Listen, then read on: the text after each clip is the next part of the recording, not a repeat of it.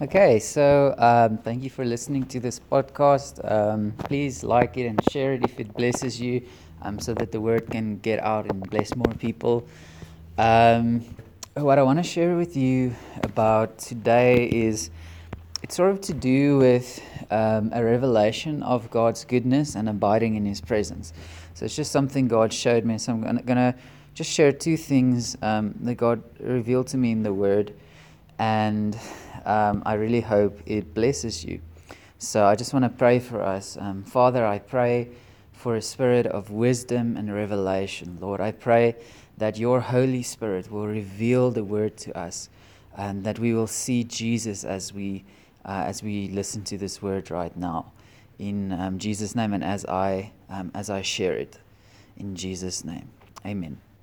Okay, so um, the first thing I want to share is I was reading Psalms 91, which is a scripture that um, speaks about God's protection. So uh, it speaks about us abiding in the secret place, um, the Holy of Holies that we have access to um, through the body of Jesus that was broken um, and he, his blood that was shared for us. Um, so let me just quickly read that. It's in Hebrews 10, um, verse, I think it's 19, 20. 19 says, Therefore, brethren, since we have full freedom and confidence to enter into the Holy of Holies by the power and virtue in the blood of Jesus by this fresh, new, and living way which He initiated and dedicated and opened for us through the separating curtain, veil of the Holy of Holies, that is, through His flesh. Um, so, the entrance that we have into the Holy of Holies, the most holy place, um, it was, was represented um, in the Old Testament, they, they had a physical temple and, well, a physical tabernacle, and there was a veil that separated the holy place from the Holy of Holies, which would um, be the place where the Ark of the Covenant was and where the, um, the, sa- the sacrifice was brought, the blood was brought, uh, the blood on the mercy seat, and that is where God uh, would speak or would meet and sins would be um, forgiven uh, and stuff like that happened. So that was the physical representation. So when Jesus was crucified, um, the veil that was torn uh, between the uh, yeah, the veil between the holy place and the holy of holies was um, torn, um, and so what this speaks about now is that there is a a new agreement. Hebrews 9, Hebrews 10 speaks about how um, Jesus g- gave us access into that place. So now it's not the old system of rituals and all of that uh, and sacrifices that gives us access. We have access now through the blood of Jesus, and we have confidence to enter, which means uh, you only have confidence to enter into the most holy presence of God if your um, sins are forgiven and if you are righteous before God. Um, so we do not have an expectation of wrath as believers um, to enter into the Holy of Holies. So it says, therefore, we have full freedom and confidence to enter into the Holy of Holies in the blood of Jesus uh, and the fresh, new, and living way um, which he opened for us through the separating curtain, the veil of the Holy of Holies, that is um, through his flesh. So he gives us access to live in that place. Um, and so that place is a spiritual place that we have access to all day long. Uh, any place in the world, uh, the access we have is because of the blood of Jesus. So uh, I can be here or I can be in America. I'm in South Africa right now. I can be in America or Europe or wherever I am in the world and I can access the secret place. Um, it is the very presence of God, it is the most intimate, um, deepest place of who God is. And so, this is also uh, what Psalms 91 speaks about. So, let me just find it here. Um, Psalms 91. He says the following He who dwells in the secret place of the Most High shall remain stable and fixed under the shadow of the Almighty, whose power no foe um, can withstand. Okay, I will say of the Lord, He is my refuge and my fortress, my God, on Him I lean and rely, and in Him I confidently trust. So, um, so the condition for this psalm is abiding. So, if I am abiding in Him, if I make Him my refuge, in that place, the other parts of this psalm sort of plays out. Now, um, we're never called to be introspective, but we can know that when we when our hearts trust in him, we will experience his protection. Okay? So if I feel like I've, I've been put to shame, or if I feel like um, I've experienced maybe disappointments in that area, it wasn't on God's side. Um, it's about how much I open my heart for Him. Um, but also just realize that the enemy does come to steal, kill, and destroy, and Jesus came to give life. So we don't point a finger at someone who didn't experience that and say, oh, you didn't have faith or you didn't abide, because you don't know what, um, what just the influence that, that wasn't from God that was there. So just understand it's not just on our side, it's, it's, um, it's also to do with with our thoughts and our hearts and, and the, the words that we hear and, and all of that. So to just understand God is faithful to lead us into truth. Um, so Jesus said, If you continue in my word, you will truly be my disciples and you will know the truth, and the truth will set you free. So the whole world um, is in a fallen state because of uh, the sin of Adam. And so sin came into uh, sin came in and death came in through sin. Okay, so anything that is death in the world is the result of what Adam did. God is good, and He warned Adam and Eve not to partake of the tree of the knowledge of good and evil. And He gave them, He still gave them the choice, but He warned them not to. So later you see it also God saying, uh, I put before you death and life, choose life. Um, I'm not sure if he said it through Moses specifically, uh, but but that's a word that he released. So um, so the point is that the things that are in the world is not the kingdom of God. Okay, so this is a revelation God gave me. Is the kingdom is righteousness, peace, and joy in the Holy Spirit. And when Jesus sent out his disciples, he said, "Go, in, go into all the world." And uh, I'm paraphrasing a bit, but he said to them, Go and heal the sick and declare the kingdom. Tell them the kingdom of heaven is at hand. So the kingdom was accompanied by healing, or the healing was an expression of the kingdom. It was a sign of the kingdom being manifested. The kingdom is joy, the kingdom is God's uh, protection, it's the secret place. So when we read Psalms 91, so when we experience realities that is not that, we cannot attribute it to God because it is in contradiction to His kingdom. So His kingdom is uh, His reign and His authority. In His reign is righteousness, it is peace, it is joy. So when there are things in the world um, that is an outflow of unrighteousness or uh, of um, that brings fear or things like that, it is it is not God's kingdom.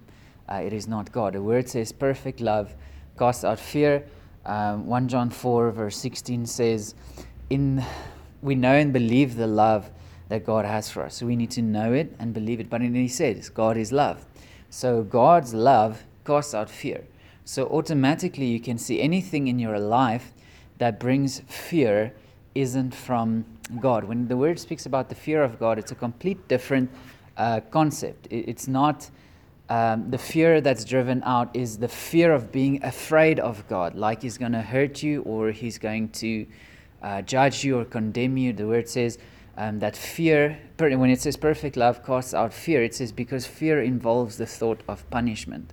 So if the fear that we have towards God is a thought of punishment or thought that is going to hurt us or that kind of being afraid, if you can say it like that, that is not the fear of God. The fear of God is something that actually comes out of the love for God.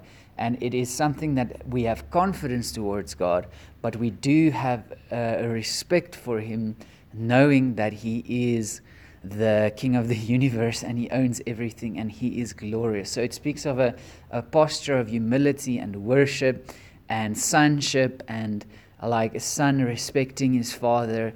Um, that is that is that is the extent that God, God has just sort of helped me understand it. Is that when, when we speak about fear, the fear isn't like oh God is going to punish me. Um, that is actually the, the fear that His love casts out. So just to make the distinction that when we live with the fear of God, is we we have an understanding that without Him we are nothing, and we have an understanding that that he is still Lord over everything and having acknowledging his lordship and submitting to his authority. So it's completely completely different. So don't stumble over the words uh, when we say fear of God. It's not the same concept. So the scripture reveals different pictures or concepts. And so the concept there is one that speaks of reverence and honor uh, in the New Testament, and the uh, other concept is fear in the sense of being afraid, and um, that is fear that's actually cast out by love. So, just to get back to what I said, is about the kingdom. The kingdom is in the Holy Spirit, so the kingdom is in love.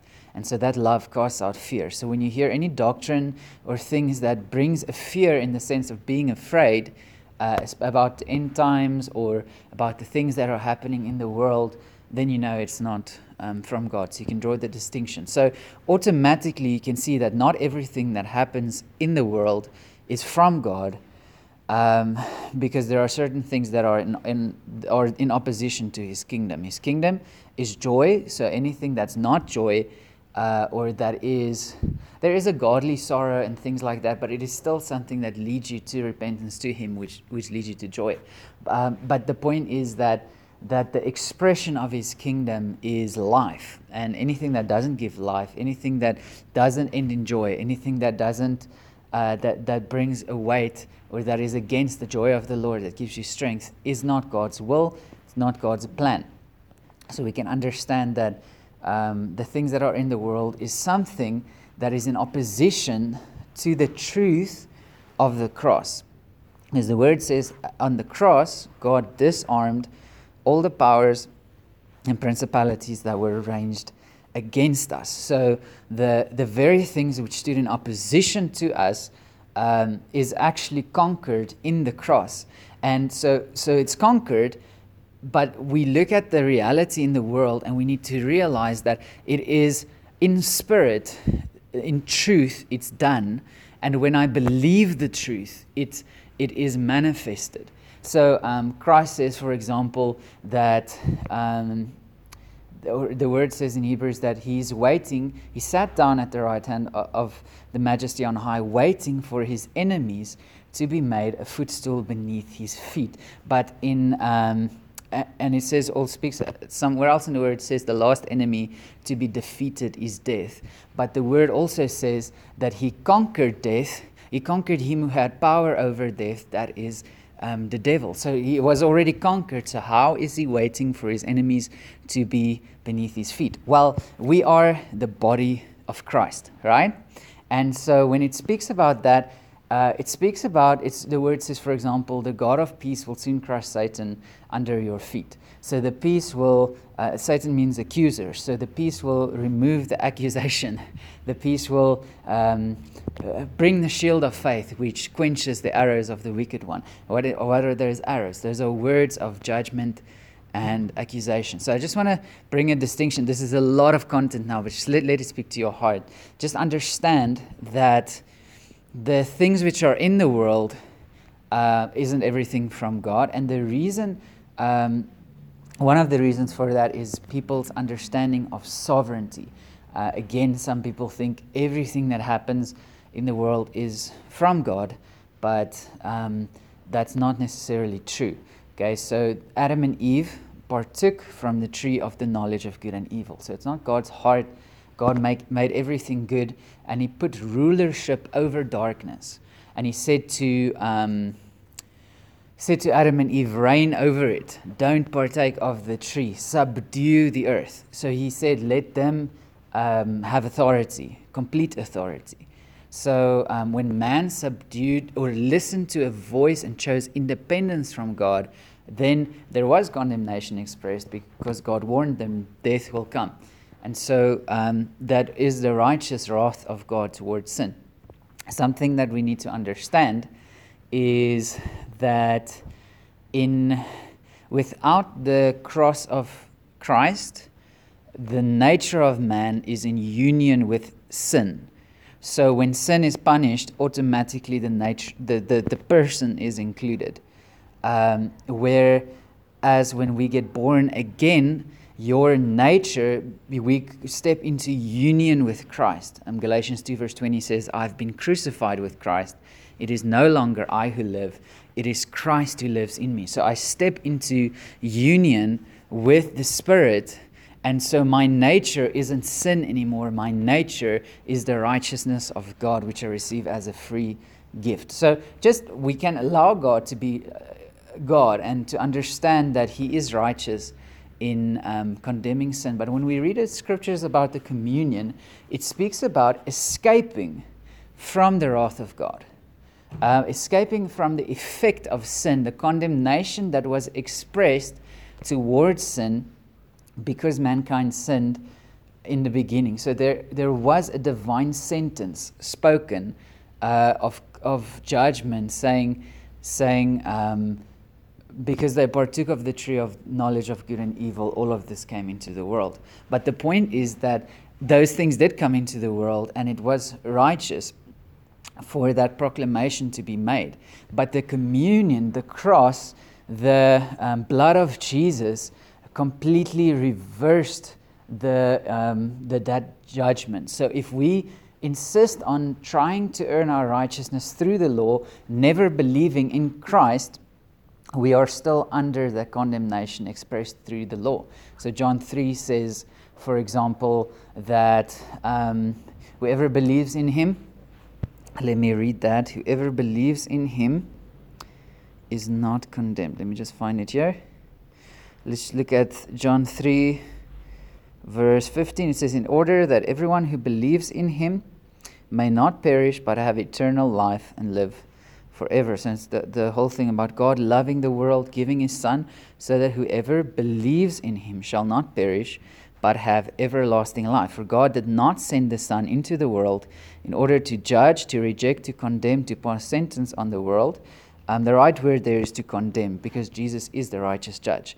Okay, but he judges us righteous when we believe. So a judge can have two verdicts. So, but there's a condemning, um, and that condemnation is the thing that he didn't send Jesus so that we would be condemned. He sent Jesus to save us. Okay, that we be made safe and signed through him. He who believes in him is not judged. He who trusts in him never comes up for judgment, for there is no rejection, no condemnation.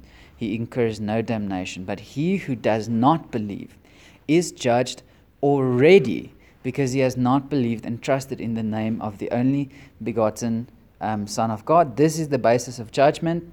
Uh, lies in this the light has come into the world, and people loved the darkness rather and more than the light, um, for their works uh, were evil. So, um, the Spirit of God inside of us is what makes us righteous. And because of the blood that covers us, the wrath that was expressed towards sin, uh, and which, which made room for death to come in, is, is cancelled. So, um, so, but it's, it's through believing, it's through communion, it's through abiding in the secret place that those things are subdued. So, those things are in the world. Um, the destruction, the death, the suffering, all of that's in the world, but Jesus conquered it on the cross. So now it takes us having faith in what Jesus did to, for that to be manifested.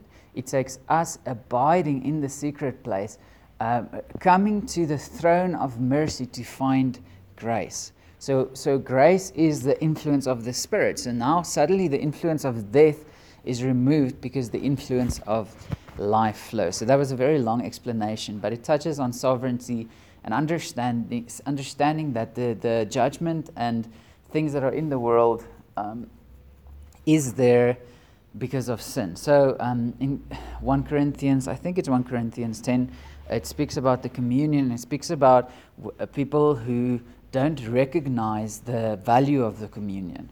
And what they do is, is because of that, they're not escaping from the divine wrath uh, or the, the sentence that was brought to man. So, what that simply means is that because we don't rea- if we don't realize the power of the communion, we're not going to draw on what the cross did for us. So then we're stuck with the sickness. He says, because of this, um, too many, many of you are sick, weak, uh, and have fallen asleep in death.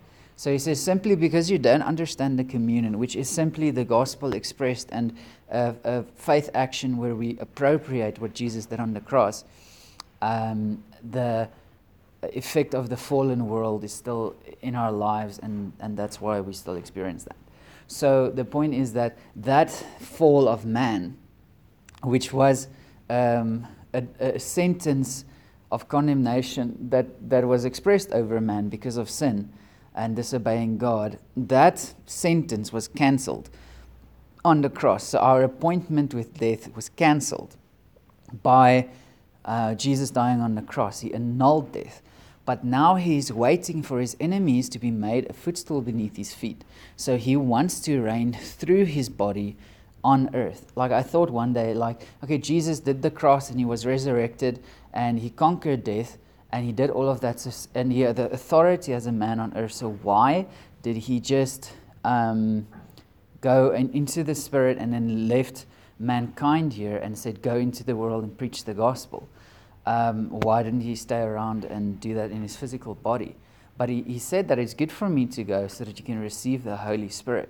Because God created man to rule on earth.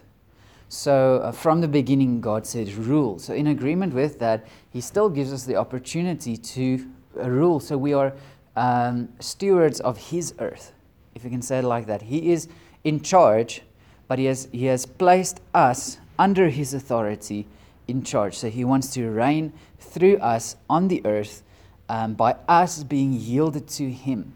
So God needs someone with a physical body to have faith and be in agreement with his truth in order for his truth to have an effect on the earth. Okay, so I hope that all makes sense. And that is why it's so important for us to have faith and function in faith. Now, that said, I want to get to Psalms 91 because now we can understand that th- when we take refuge in Him, He protects us. So when we can see the, the th- things that He's protecting us from, when we take refuge in Him, we can understand that those things are then not His heart for us to experience. So this touches on the goodness of God. Um, so he says, He who dwells in the secret place of the Most High shall remain stable and fixed of the shadow of the Almighty. Then he says, I will say of the Lord, He is my refuge and my fortress. My God, on Him I lean and rely, and in Him I confidently trust. Okay? So he says, I will say of the Lord. So there is a revelation of who God is and a declaration of who God is. He is my refuge and my fortress my God, on him I trust. We lean and rely, and in him I confidently trust. Um, so that's one of the conditions is having a revelation of who God is, um, because you cannot fully open your heart and trust someone if you don't believe that they are good. If you believe that they, he is somehow the author of the things that are coming into your life, the, the negative experience, the things that these things says he will protect you from, then you will not hide in him because you wouldn't feel fully safe because of maybe some questions. So that's why we need to have a clear revelation that God is good. Um, the devil is bad. Sin came into the world. Not everything is the devil um, uh, directly touching our lives. People make decisions, things happen in the world. Um, but obviously, there are some influences that the enemy has, but greater is he who is in us and then he is who is in the world. So we need to have faith in his greatness and not in um, the power of darkness, but rather be Christ conscious in the way we, um, we live. So we are aware of the light, and from that place of being aware of the greatness of the light, we rule over darkness. Okay, so he says, um, then he will deliver you from the snare of the fowler and from the deadly pestilence. He will cover you with his pinions, and under his wings shall you trust and find refuge. His truth and his faithfulness are a shield and a buckler. So, his truth. Okay, so the word says you will know the truth, and the truth will set you free. And his faithfulness. Okay, so a revelation of his goodness. Goodness, faith is ultimately going to be a trust in the person. So we can have faith for certain things, but faith will come out of seeing God for who He is because there is a trust that comes. Okay, He says He will deliver you from the snare of the fowler and from the deadly pestilence. So already we see the deadly pestilence is the thing that He is protecting us from, He's not afflicting us with. Okay, so um, just in the light of the current pandemic, Jesus wants to protect us from it. He is not um, trying to teach the church something through it. He's the one who is healing the sickness. okay, he, that's what he expressed on the cross. And he says, verse 4 Then he will cover you with his pinions, and under his wings shall you trust and find refuge. His truth and his faithfulness are a shield and a buckler. Okay, you shall not be afraid from the terror of the night, nor of the arrow that flies by day, um, uh, nor of the pestilence that stalks in darkness, nor of the destruction and sudden dark uh, uh, destruction and sudden death that surprise and lay waste at noonday. So you will not be afraid of that. So it's interesting because Isaiah 54 says, You will be far from oppression, for you shall not fear. It's something I heard Bill Johnson say um, at a prophetic conference uh, years ago, a few years ago. He said that um, us not fearing is a, is a sign um, of their destruction, of, of of darkness, destruction. It is a, he quoted a, a, different scripture for that that I can't remember right now. The point is that um, we shall be far from oppression because we shall not fear. Because perfect love casts out fear. Fear involves the thoughts of punishment. So the word of forgiveness, the word of love. Okay, understand that. So we shall not be afraid of the terror of the night. A thousand may fall at your side, ten thousand at your right hand, but it shall not come near you. So, also, if someone else is experiencing something, it doesn't limit me from taking the word and believing it and having a result now. And if I have experienced something, I can still take the word now and believe it. And that same thing will not come near me ever again. Okay, so it says, Because you have made the Lord your refuge and the Most High your dwelling place. Okay, so it says here, He will give His angels charge over you to accompany, defend, and preserve you in all your ways of obedience and service. They shall bear you up on their hands, lest you dash your foot against a stone. You shall tread upon the lion and adder, the young lion and serpent shall you trample underfoot. So it speaks about dominion over the works of darkness. Okay? Um, and Him placing His angels. So it speaks about protection. Because he has set his love upon me, therefore will I deliver him. I will set him on high, because he knows and understands my name. Um, he shall call upon me, and I will answer him. Okay? Asking and receiving. I will be with him in trouble. I will deliver him and honor him. So this is the, the thing is God says he will be with me, he will deliver me, and he will honor me. Okay? With long life will I satisfy him and show him my salvation. So the result is life. So um, this is in the psalm that I'm reading, but what stood out to me is he says, I will serve the Lord, he is my refuge and fortress. And later he said, Because you have made the Lord your refuge and the Most High your dwelling place, there shall no evil befall you, nor any plague or calamity come near your tent. So it says here, Because you have made the Lord your refuge. And I, I realized that one of the lies um, in people's lives that the enemy tries to bring is that it, it brings an offense towards God or an, a, a deception about the goodness of God or the whole sovereignty thing that I spoke now. So, so what happens is you just close your heart a little bit um, because of an idea that you had that God might have had something to do with the pain or suffering that you have. So people have a good heart and they want to comfort people uh, who are experiencing maybe sickness and they tell them, oh, maybe God wants to teach you something through the sickness.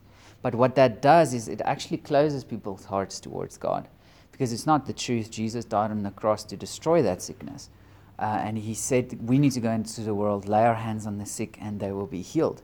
So, um, so the point is, is little lies about God's natures causes us to not make the Lord our refuge. And because of that, then because of that experience many times, the, the rest of the psalm, it's not happening. It says, There shall no evil befall you. So, um, so there is, because, because I'm sort of withdrawing because I don't really trust that He's good.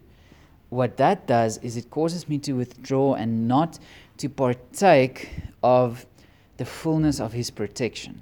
So then I experience um, maybe not not His protection, and bec- and that lie actually reinforces the things like oh God didn't protect me, but actually the problem in the start was a lie that you believed about God's protection.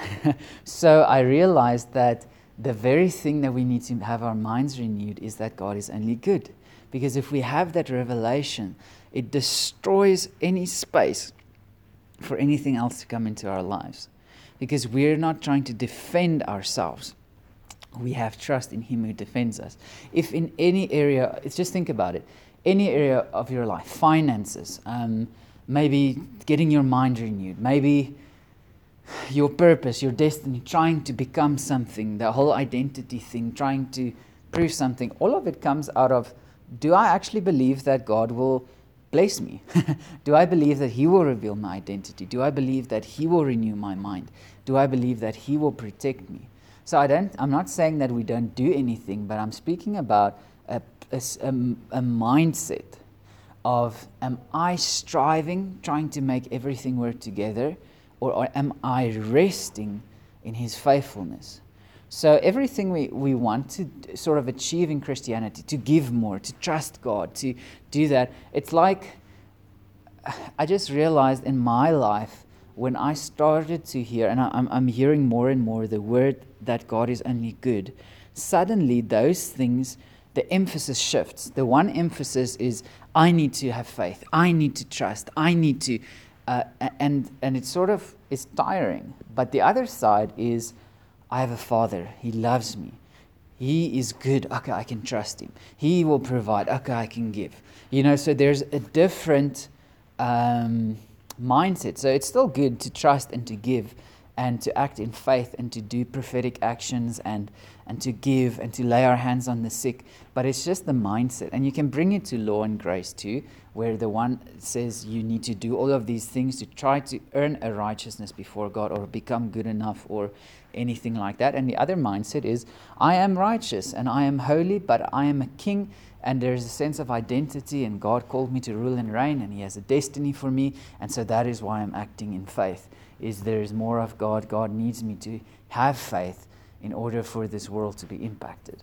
So there's a different um, mindset. But God just showed me this thing about His goodness. Is if I, in some area, experienced a disappointment or didn't feel protected or want to fight for myself, want to protect myself, am not fully surrendered, it means that I still don't fully believe that He's good. But the good news is you can hear a message like this and we prayed, and, and, and I trust that the Spirit of God uh, is speaking to whoever is listening, um, not just the words that I'm saying, because I'm saying a lot of words now, but um, you might need to listen to this a few times, which I can encourage you.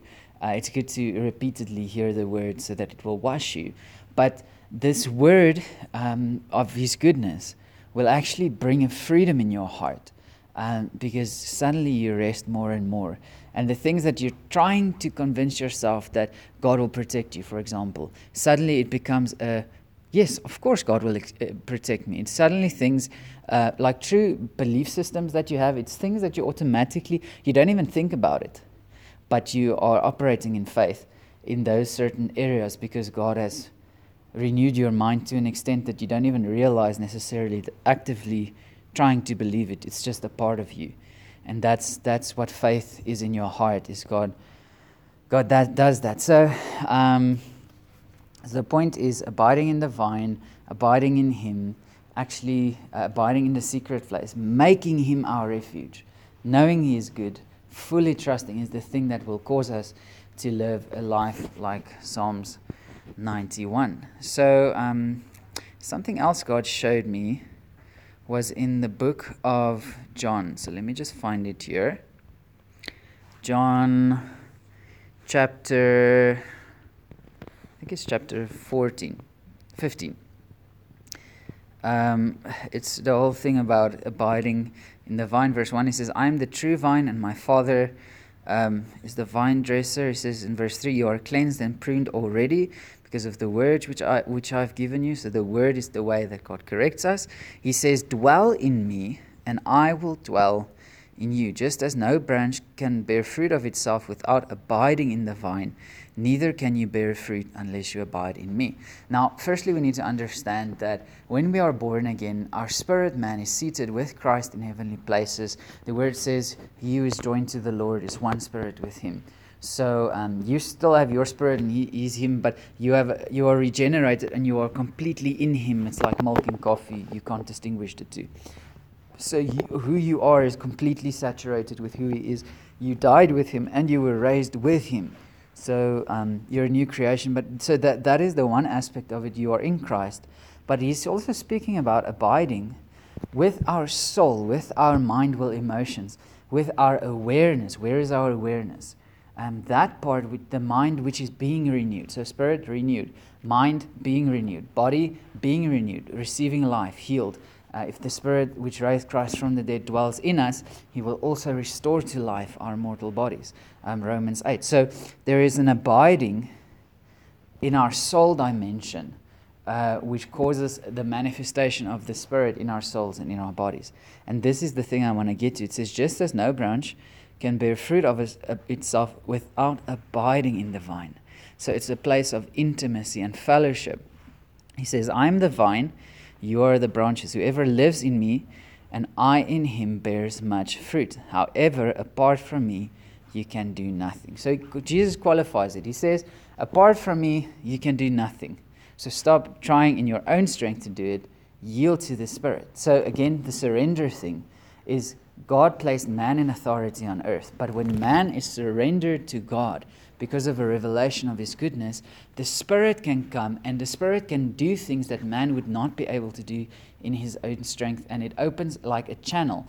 Um, a, a, word someone quoted once or put on a quote once was um, faith is the channel through which the anointing flows. So faith causes the Spirit to have an influence on the earth. It's a, it's a, it's a, connection with, with heaven. It's the connection with the Spirit. But he says, Whoever lives in me will bear much fruit. Apart from me, you can do nothing.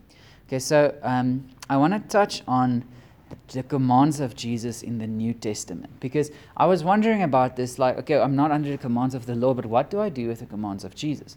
Because he commands, he, he says, Go into the world, lay your hands on the sick. That is one of his commands. And he also says, um, This is what my Father requires of you, that you believe in him. And somewhere else he says, These are his commands, which I'm going to read now, that we believe and that we love one another. So, how does that work? Because these commands are not things which may. The first command, which says you need to believe in him, is the thing that makes you righteous. So, if you don't obey that command, um, you're not righteous if you've never believed in him. But that command is sort of still expressed further. Now that you are a believer, you need to keep believing in Him. And because of believing in Him, the next command is love one another. But that love will only be the love of the Father that I've received because of believing. We know and believe the love God has for us. 1 John 4, verse 16. So that love um, flowing through us will affect others. And so there's an, uh, there is a, but there is still a command to do it but that it's so it's a direction saying let the love flow to other people which you receive from god so you can be intentional but i asked god because i didn't really know how to draw the distinction between the two now it says here uh, in verse 7 if you live in me and my words remain in you continue to live in your hearts ask whatever you will and it shall be done for you okay so there is living in him his words living in you. Now, um, I'm just going to quote it because I'm not sure exactly where it stands. Uh, and this podcast is, is getting a bit extended now. So, um, Jesus says, If anyone eats his body and drinks his blood, if anyone partakes of the gospel. In John 6, he's speaking about his word, and he is the bread which is from heaven. And he says this thing like, um, he says, if you you cannot have any life in you unless you eat his body, eat my body and drink my blood. So what Jesus said, um, referring to the communion and referring to the word of the gospel. Uh, but he also says, I'm paraphrasing a bit, but what it comes down to, he says that when I partake of his body and I drink his blood, um, I that is how I abide in him. So that's what the scripture says. So you abide when you partake of his body and drink his blood. So abiding comes out of the word of forgiveness or the word of the gospel. So forgiveness bring removes the sin consciousness, it ministers life to me and it it brings me into a deeper fellowship with the spirit. So that's the one way it says and he says when my words remain in you.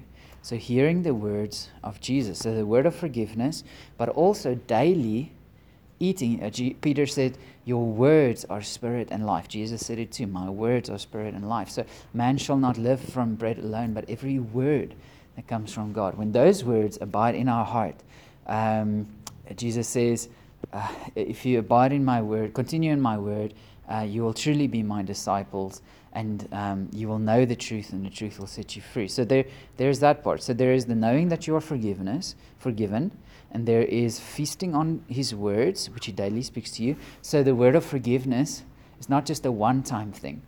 Every day you need to hear the Spirit speaking to your heart. The Spirit needs to continually speak to you. You are forgiven. I love you. I forgive you. You are my beloved Son. And also, then the words of direction that He gives you. This is what I want to get to. He says, When you bear much fruit, my Father is honored and glorified, and you show and prove yourselves to be true followers of mine. Okay? So the fruit is in the context of asking and receiving. Okay? So prayer fruit. Um, so God wants us to ask and receive because then whatever is in heaven is released on earth. So we're asking for ourselves, but we're also asking to the extent where we ask for nations. We ask for nations to be saved. We ask for the, the, the wealth of the wicked to come to the righteous. We ask for all of that. So, so, all of that is a kingdom influence in our lives. And when we are blessed, we overflow and in the lives of others. So, we connect with God. And as we com- connect and abide, we're asking and it's, it's blessing other people. So, when you bear much fruit, my Father is honored and glorified. So, when we are blessed and prosperous, it glorifies God because people see that He is a good Father. And then He says, I have loved you just as the Father has loved me. Abide in my life. So, yes, you are loved and you are born again, but there's an abiding. We know and believe the love of God. And because we know and believe, we have fellowship with love. And our soul, our body, we experience the love of God. Okay? Then he says, if you keep my commandments, uh, if you continue to obey my instructions, you will abide in my love and live on in it, just as I have obeyed my father command, father's commandments and live on in his love. Now, this is not the, the commandments of Moses. Jesus came to completely fulfill the law. And then he says, now he's going to qualify what is the commandment of Jesus. He says, I have told you these things that my joy, my joy and delight may be in you. Okay, so it would be that Jesus delights in us, but also that we experience His joy, that your joy and gladness, and that your joy and gladness may be of full measure and complete and overflowing. So the words of Jesus, all of this will lead us to joy. And He says, This is my commandment, that you love one another, just as I have loved you. Um, no one has greater love than to lay down his own life for his friends. You are my friends if you keep on doing the things which I command you to do. Okay? No one has greater love than to lay down his own life for his friends. Okay?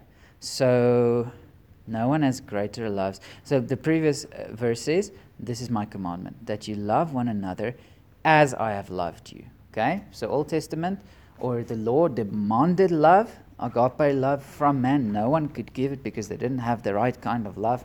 They had um, natural love. No one could measure the standard of the law. But now he says, My love I place inside of you. Now love one another. And so the context here, what God said about His command, the commandments of Jesus, it it speaks about abiding. Okay, so the first one is that we believe. So one of the disciples asked, "What is the wor- work that the Father requires of us?" And he said that you believe in the one He sent.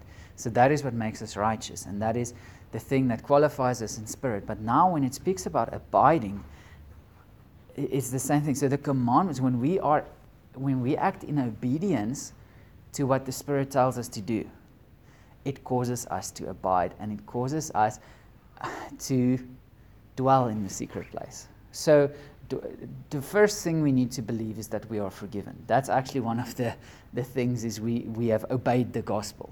So that thing will cause us to abide but also being led by the Spirit. Those who are led by the Spirit, they are sons of God.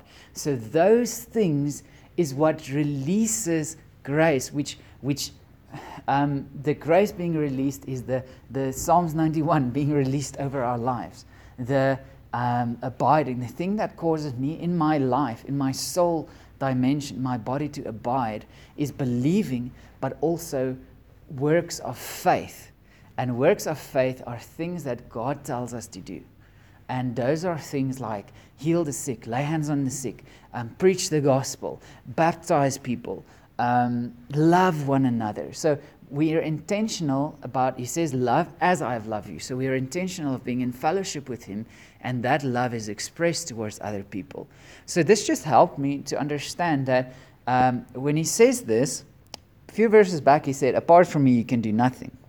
So he qualified it. He said, The, the commandments that you're going to do is me doing it through you and in you.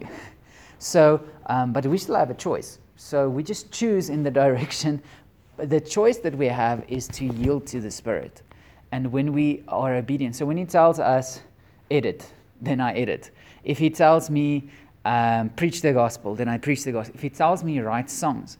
And so you can say it in different words, and you can say there is grace connected to your assignment. So if God says, serve at this ministry, that is where the blessing will be. If God says, serve this minister, um, that is where the blessing will be. If God says, go to this country, start a ministry, that is where the blessing will be. So, um, actually, actual obedience to the word releases this, the reality of the secret place into our life. So, when God gives me an assignment somewhere and I I live out that assignment in that place, heaven's provision you'll experience, you'll ex- but you still need to operate in faith where you are. You're obedient, but then you still do works of faith. You give, you trust God, you pray, you do all of that, but there is a flow of the Spirit in the assignment. So, for example, God said to me, write songs. And it's interesting, many times I would sit and write a song, and it would actually bring a revelation of the Spirit to me and there I would experience His grace, or even sharing these messages. God said to do it, and now that I'm doing it, I'm experiencing a flow of grace. He said to me, Serve at Christ Life Ministries, and I can tell you how much my life has been blessed by being here. Even though there's all kinds of different nice places and things you can go and do, um, choosing to do, okay, but God said, Do this. Suddenly, submitting here and, and serving here, suddenly the Spirit of God comes upon it. So that's what I'm saying is is that the abiding in the secret place is first of all believing that you are forgiven, having a revelation of God's goodness, um, acting in obedience to the word of God. Um, the protection will be on the place where God said you need to be and what you need to do. The provision will be there. If you're not in that place, there is also grace and there's also provision, and that will bring you back to the place where you need to be but just understand that. So you can't, in that sense, miss it. But it, for, for the most effective reality of Psalms 91 operating in your life is actually knowing God is good, believing the gospel, the communion thing, which is abide, fellowship in the word, praying in the spirit, um, but also um, being obedient um, to the spirit when, when he tells you to do certain things. And that obedience isn't a condition for forgiveness. It is not the thing that makes you righteous. If you missed it, if you didn't respond, you receive the forgiveness and you ask God, okay, what can I be obedient to right now? So obedience accelerates um, the things in your life. It, it strengthens the voice of God in your life. You hear more clearly. It, it brings life. So if you, if you weren't obedient and you knew I needed to do this thing, it's fine. Um, it's not a, a, a, legalistic thing that this type of obedience, this obedience is not what makes you righteous. This, uh, in, in before God, um, this obedience of continually obeying His word, loving one another, will cause you to experience God.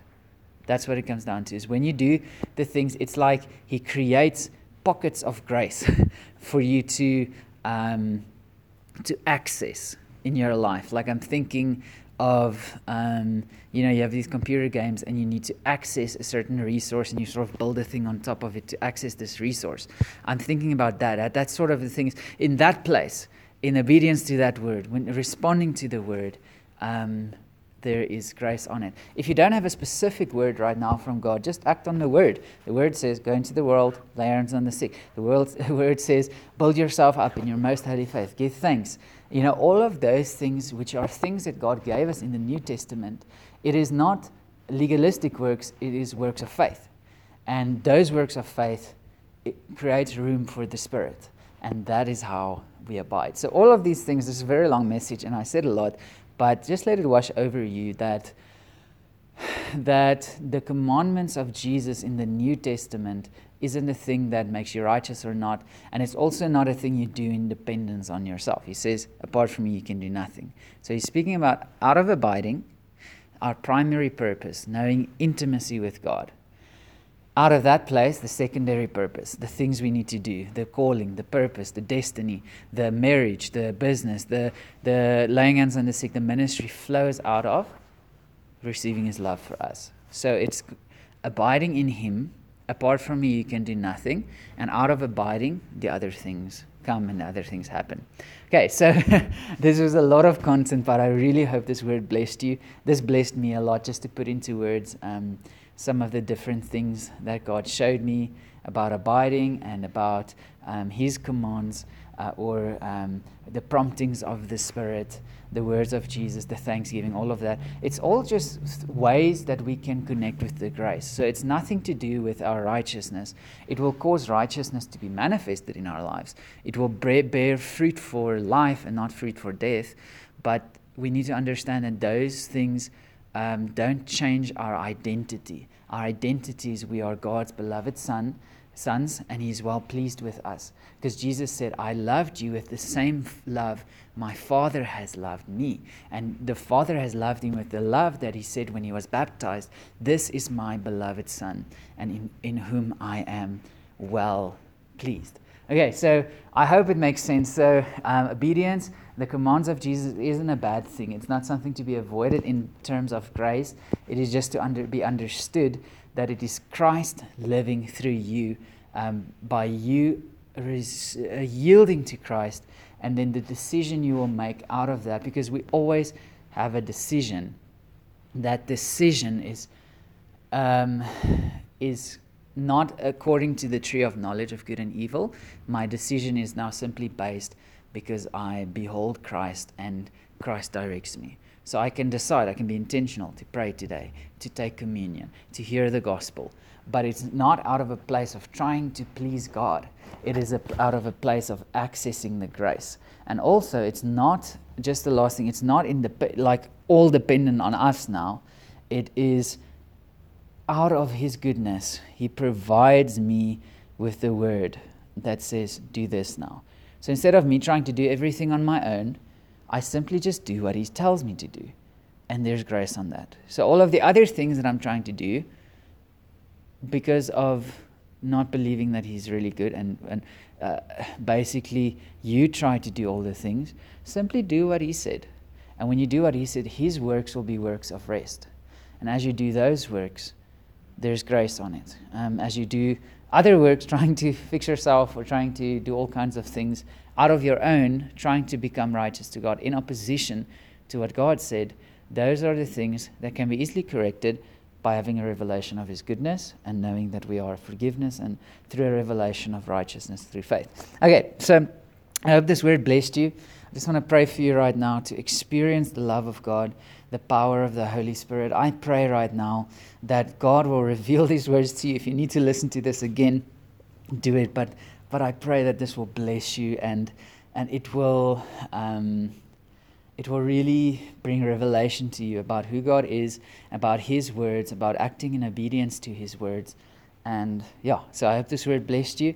I pray for you to experience the power of God in a mighty, mighty way.